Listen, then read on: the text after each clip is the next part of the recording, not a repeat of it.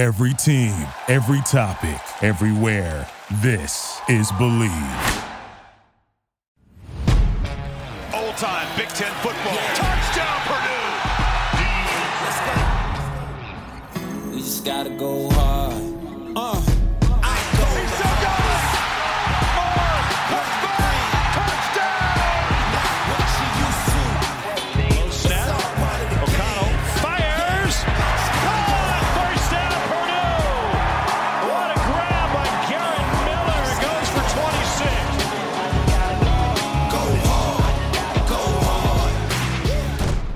Hello, everyone. Welcome into another edition of the Behind the Rails of Purdue Football podcast on the Bleav Network. I'm your host, Brice Vance. Thank you so much for tuning in this week. Um, this episode, as you can see from the title, is going to be a little bit different. Um, it's not just going to be a preview or a recap, as we've already recapped the Wisconsin game last Friday. And then uh, we are yet to have previewed the Illinois game, which is coming up later this week. And we'll still do a preview. Um, we're going to preview the game in depth, just like we always do, and we'll have that episode out bright and early Thursday morning for you guys. Um, but since we had such a long gap in between recordings, I wanted to kind of just get an update or an outsider's perspective on Purdue and on the Big Ten as a whole.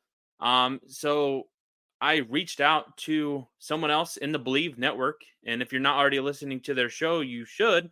It's uh it's Jeff Thurn from the Big Ten Show on the Bleav Network. Him and Adam, Adam Carriker do a great job of you know looking at the Big Ten as a whole.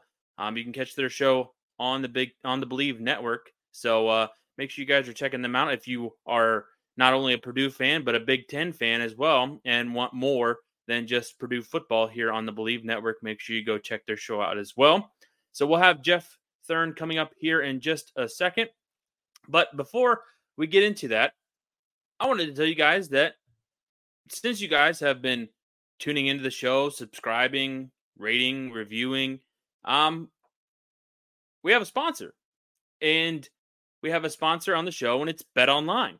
So they believe in what we're doing just because you guys are believing in what we're doing.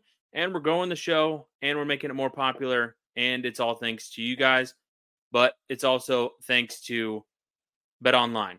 And Bet Online is your number one information source for all your sports wagering info, up to the minute stats, news, scores, matchup breakdowns.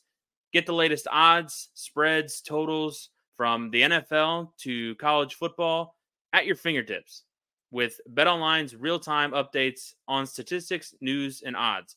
From week one all the way to the end of the season to the college football playoff and Super Bowl, Bet Online gives you access to the best football promotions and contests available anywhere. All you have to do is head to the website today and, or use your mobile device to get in on the action. Remember to use promo code BLEAV, that is B L E A V, BLEAV, to receive your 50% welcome bonus on your first deposit. Bet online, where the game starts.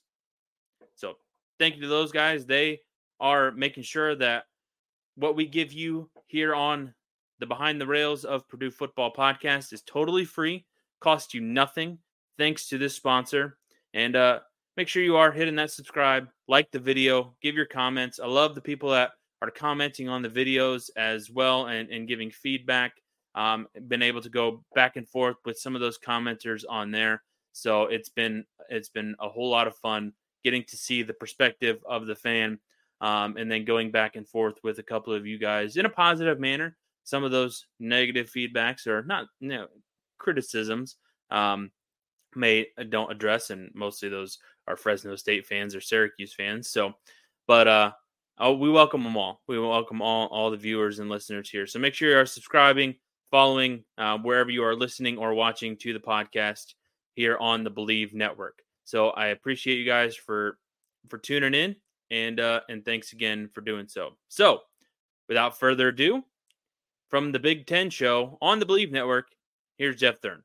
All right, now we welcome in first guest ever here on the Behind the Rails podcast. We have Jeff Thurn from the Big Big Ten show on the Bleav Network.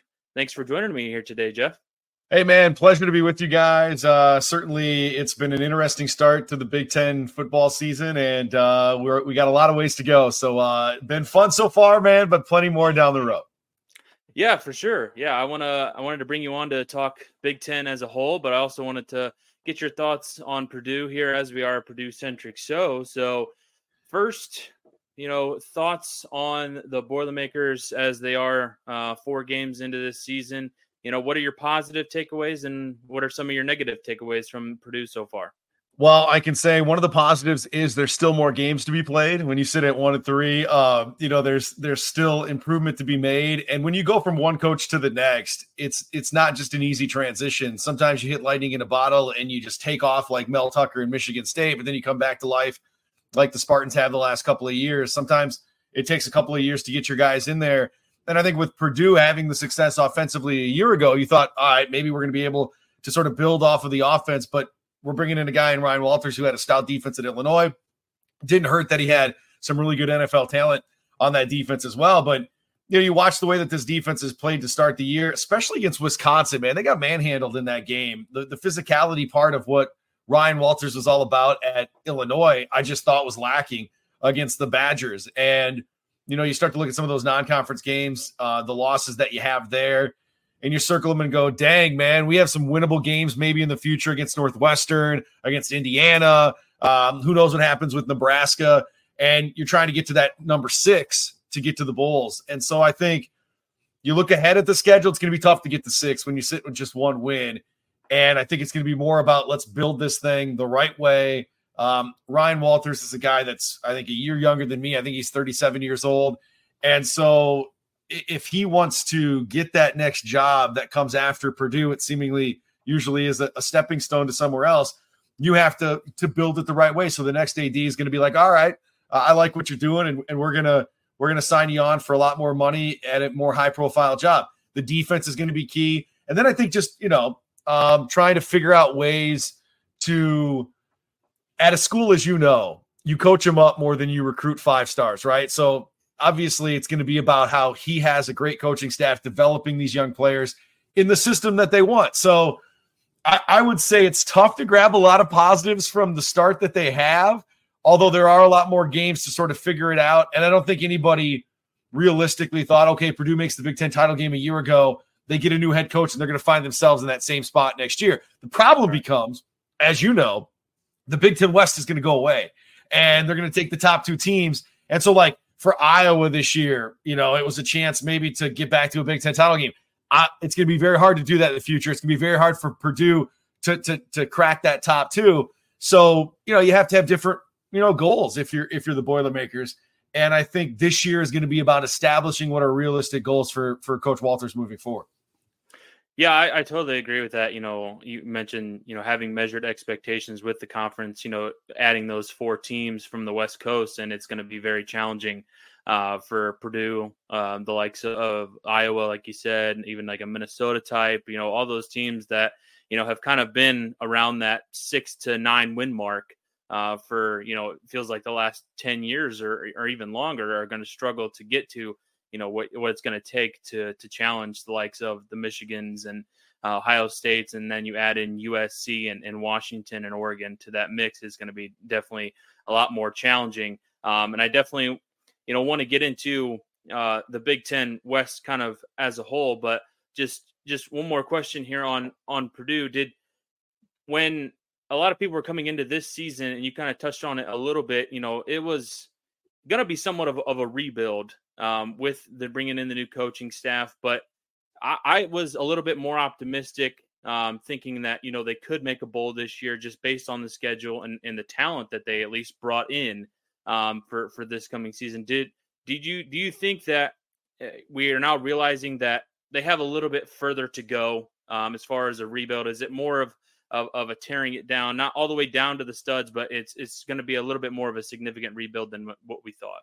Yeah, I think maybe you know you, you change those expectations on the fly because I would have agreed with you. I would have thought you know, they're not going to make the Big Ten title game again, but this this team can you know figure out six wins when you're playing the likes of Syracuse and Fresno State and um, you know Virginia Tech, which they ended up winning. Uh, you got that that tough one there against Wisconsin to get into some Big Ten action. but you do have Northwestern and Indiana on your schedule. And any Big Ten team that looks on their schedule and goes, I got Indiana and Northwestern on my schedule, you got to feel good that you have a chance to pick up two dubs there. Nebraska still has, I mean, listen, they've won two two times in the last two weeks against Northern Illinois and Louisiana Tech. That's on Purdue's schedule moving forward. Minnesota just blew a huge lead in the final eight minutes of a game to Northwestern. And I know I'm saying, well, you can beat Northwestern. That may mean you can beat Minnesota too, right? Like Minnesota's trying to figure out their offense as they navigate this season too. So I think the one in three start is so crappy for a new head coach to try to go, all right, the building blocks are there. We're going to do something soon. But also when you have the games in front of you and even a five win season when you're you feel like maybe you're rebuilding the whole thing, is it you know a catastrophe? It, it could be way worse. But I think you got to get to five to really feel like this thing is heading in the right direction year one. Yeah, and and I think you know I even had some people messaging me after the, the Wisconsin game, saying you know saying how we're gonna have to measure this team going forward. It might not be so you know just within the win column. It might be you know we don't have as many penalties. We don't turn the ball over as, as much as we have in the last two weeks. I mean, I think it's six, combined six turnovers, and it could have been more with how many times they fumbled the ball away against Syracuse that just ended up getting back into their own hands. Um, you just have to feel like you have to measure this team in in a different way than than just in, in the win column. For for more on on the West, I mean, obviously it feels like Purdue can be competitive in just about every game that they play against the West. They still they have obviously Michigan and Ohio State on their schedule, and, and I don't know if they'll be really competitive in those games whatsoever. But it feels like with the rest of the Big Ten West, uh, um, and they have Illinois this week and then Iowa the week after it still feels like Purdue can be um, competitive in those games, and they feel like 50 50 games at this point. You bring up Illinois. I mean, Ryan knows that team as well as anybody, and so you go into this one with a with a defense that has been struggling so far.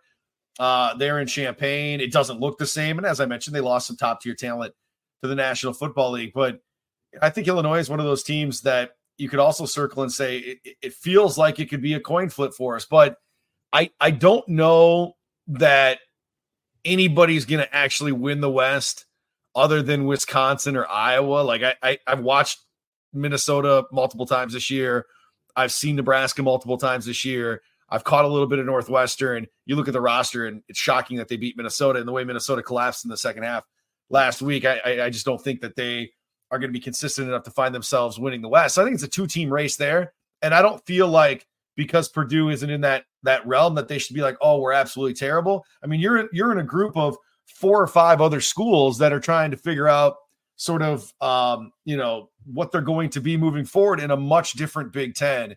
And I think right now on the fly, whether it's you could circle Illinois, you could circle Nebraska, Purdue, whoever in the West, and say, listen, man, things just went from hard to harder as we add USC, as we add UCLA, as we add the likes of Oregon and Washington. You, you, you got to understand it's going to have to take a monumental leap for you to be in the conversation of the top two uh, moving forward. So, yeah, I, I just think it's going to be with realignment comes new expectations for certain programs. And I would, I would circle all those as trying to figure out what are realistic expectations in a new Big Ten.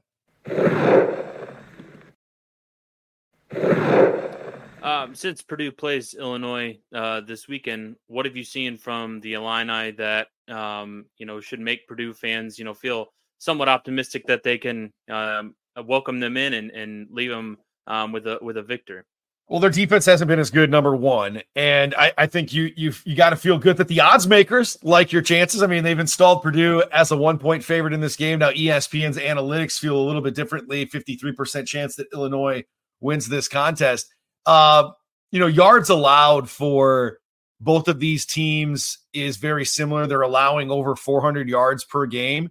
So I, I have a feeling like this could be a shootout. And typically, Illinois isn't a team that you talk about having high profile offenses.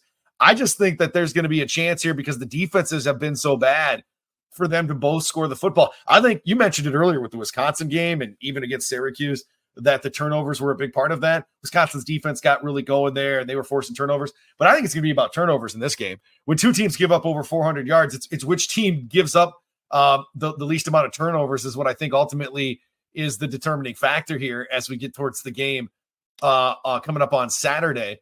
And and I also think too with this, you know, Illinois on the flip side of things, they got to find their identity too. I know they're two and two, but man, this doesn't look at all like the same team that got off to that hot start in 2022. So, you know, you, find a team that's maybe licking their wounds a little bit too. I used to be a shootout, man. I uh I don't remember what the uh the over under is 53 and a half.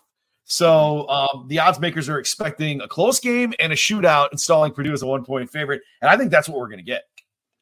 Yeah, I, I, just don't know where uh, you, you talk about Illinois trying to find their identity, and and and Purdue knows what they want to be, but I just don't think they've found it yet. They want to be that air raid, you know, type offense that's throwing the ball deep downfield, and they've really haven't had a whole lot to to speak of. You know, they've had a couple of shots to Deion Burks and, and TJ Sheffield, but it's it's really been limited, and and so's their their rushing attack um, outside of you know a couple of decent performances um, from Tracy and and Mockobee, who who really was kind of uh, nowhere to be found last week against uh, Wisconsin. So, um, is there anybody in the Big Ten West that can compete with the top three on on the Eastern side? So I've said this all year and you may think I need to be drug tested, and that's fine. Uh, but I, I know I know they can't score any points, yeah. but I I think it's Iowa's defense that can slow down the likes of an Ohio State, a Michigan, or a Penn State if the ball is bouncing their way. I mean, last week it was atrocious. You could go, well, what are you talking about? Penn State just mollywopped them all over the field. It's yeah. true, but I think Penn State is the best team in the Big Ten. Um, I, I, think Michigan deserves to sit at that top spot in our power rankings, which we do each week, because nobody's knocked them off the mantle from winning it a year ago. But if you were to tell me neutral site, Council Bluffs, Iowa, middle of the country, these two teams are playing Penn State and Michigan, I'm gonna take Penn State over Michigan. I think I think um, they do enough on both sides of the ball that they could neutralize some of the great things that Blake Corum does, and that that that, offense does, that the quarterback does at Michigan. Um, I I do not find myself convinced that Ohio State is the same Ohio State that we've seen the last couple of years. They only scored, and, and I know Notre Dame's defense is solid, but they only scored 17 points in the last touchdown came at the end of the game with one second left. That's not the same offense that we've seen in the past. And I don't know what's going wrong with that passing game, but it just doesn't feel the same. And their highest output came against a you know a subpar team two weeks ago. So I, I would say Iowa's defense in the right spot could slow them down and you know you you would have to have the game of of the Hawkeyes life to pull that off. I would say Wisconsin is the other one, but I still we talk about identity. I'm trying to figure out what this is really going to look like with Luke Fickell from an offensive standpoint. He walks into the to the to the program with a bunch of players that were recruited for a different style offense than what he runs. Now they've done a really good job, I think, sort of mixing and matching some of that personnel to kind of fit what is maybe a hybrid of what Luke Fickell's offense will look like moving forward. You guys saw that defense though when they start clicking, man. They they always figure out ways to turn the football over. So I would probably say Iowa, and I'm going to hold on to that until Iowa loses a second or a third game, and Baby Ferentz is fired as the OC, and that thing's a complete dumpster fire. But I, I think at this point, those would be the two teams that I'd say in the right situation could slow down. I mean, even last year, did anybody think Purdue was going to hang as long as they did in the Big Ten title game? If they had any defense in that game, it might have come down to the final possession, right? Like they they, they played a really good game against a tough opponent. But I, I just think at this point, um, it's probably going to be one of those teams from the East that represents the the, the Big Ten championship. Yeah, I, I, think I probably know your answer here to my last question. You know, it, who who has looked the most impressive so far in the East? Is it Penn State? I think Penn State has looked the most impressive, but that doesn't, I mean, we're talking about kind of a, a very slim difference between the two. And yeah. I think the fact that, and I know, I know you, you're involved in the coaching staff and the, you're involved in the game plan, but you can't be there on Saturdays. I think Coach Harbaugh's absence, like there's some bravado to him being on the sideline. There's some confidence to that. His his his vision for what a game should look like is what has helped them climb this mountaintop and get to the top and be the team that people are trying to knock off. So I think him coming back was a breath of fresh air for the Wolverines, and I think that's going to be you know for a great team. It doesn't affect them maybe as much as a subpar team, but I think that's an added boost that they certainly are going to love. And they have a chip on their shoulder, even though externally we may all think that what happened at Michigan was minute compared to what some of the bigger problems are that the NCAA has to deal with it still cost their coach multiple games on the sideline. And I think the players are going to have some sort of chip on their shoulder. And there's people like me that don't believe they're as good as Penn State, yet Michigan's the team that's sitting there atop the Big Ten from a year ago. I, I would say Penn State has done everything I thought they would and more. Drew Allar's played great at quarterback. Uh, I think he's only going to improve as the season goes on. And I really believe that sometimes when you when you get Ohio State and you get Michigan in the regular season versus having to play them maybe in a Big Ten title game like the teams from the West have to do. Um, there's there's a little bit more wonky stuff I think that happens in the regular season than conference championship games for whatever reason. And so if Penn State can get through those two, I mean, listen, if Penn State loses one of those games and then runs the table the rest of the way, they may still be in that college football playoff conversation, just depending on how everything else shakes out. And I think this is the best team James Franklin has had so far with the Nittany Lions. And that's why I would say it's probably Penn State that I think is the best team. Yeah, I think a lot of the people before the season, if if one conference was going to get two win, obviously it's it's everybody always thinks the SEC, but I, it feels like more and more, even if you know, like you mentioned, Penn State gets one loss, um, or Ohio State gets one loss along the way eh, after they uh, you know escape South Bend with a victory this weekend, this past weekend. It feels it feels like that there's still a possibility that there are uh, that the Big Ten does get two into the college football playoff. Obviously, everything else has to to fall into place for that to happen as well. Yeah, no doubt, man. And I think if we were actually to an expanded playoff, I think you'd be talking about all three of those teams having a spot in the college football playoff with Penn State, Ohio State, and Michigan. And then, you know, who would ever think that the Big Ten West team, you know, I know we're not going to be in that scenario, but they were to win, like, say some random team wins and these were the three teams that were below them. I think I'd take those three teams over a lot of what I've seen from the SEC or the other Power Five conferences, too. The Big Ten East is really loaded this year, and it's usually loaded with Ohio State and Michigan, and then occasionally Penn State. But I think those three teams are, are right at the top of not only the, the Big Ten, but the entire country as well. He's the co-host of the Big Ten Show on the Bleav Network. He's Jeff Thurn. Thank you so much for joining.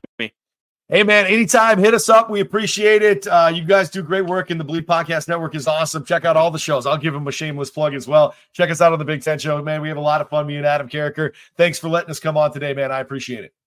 All righty, thank you.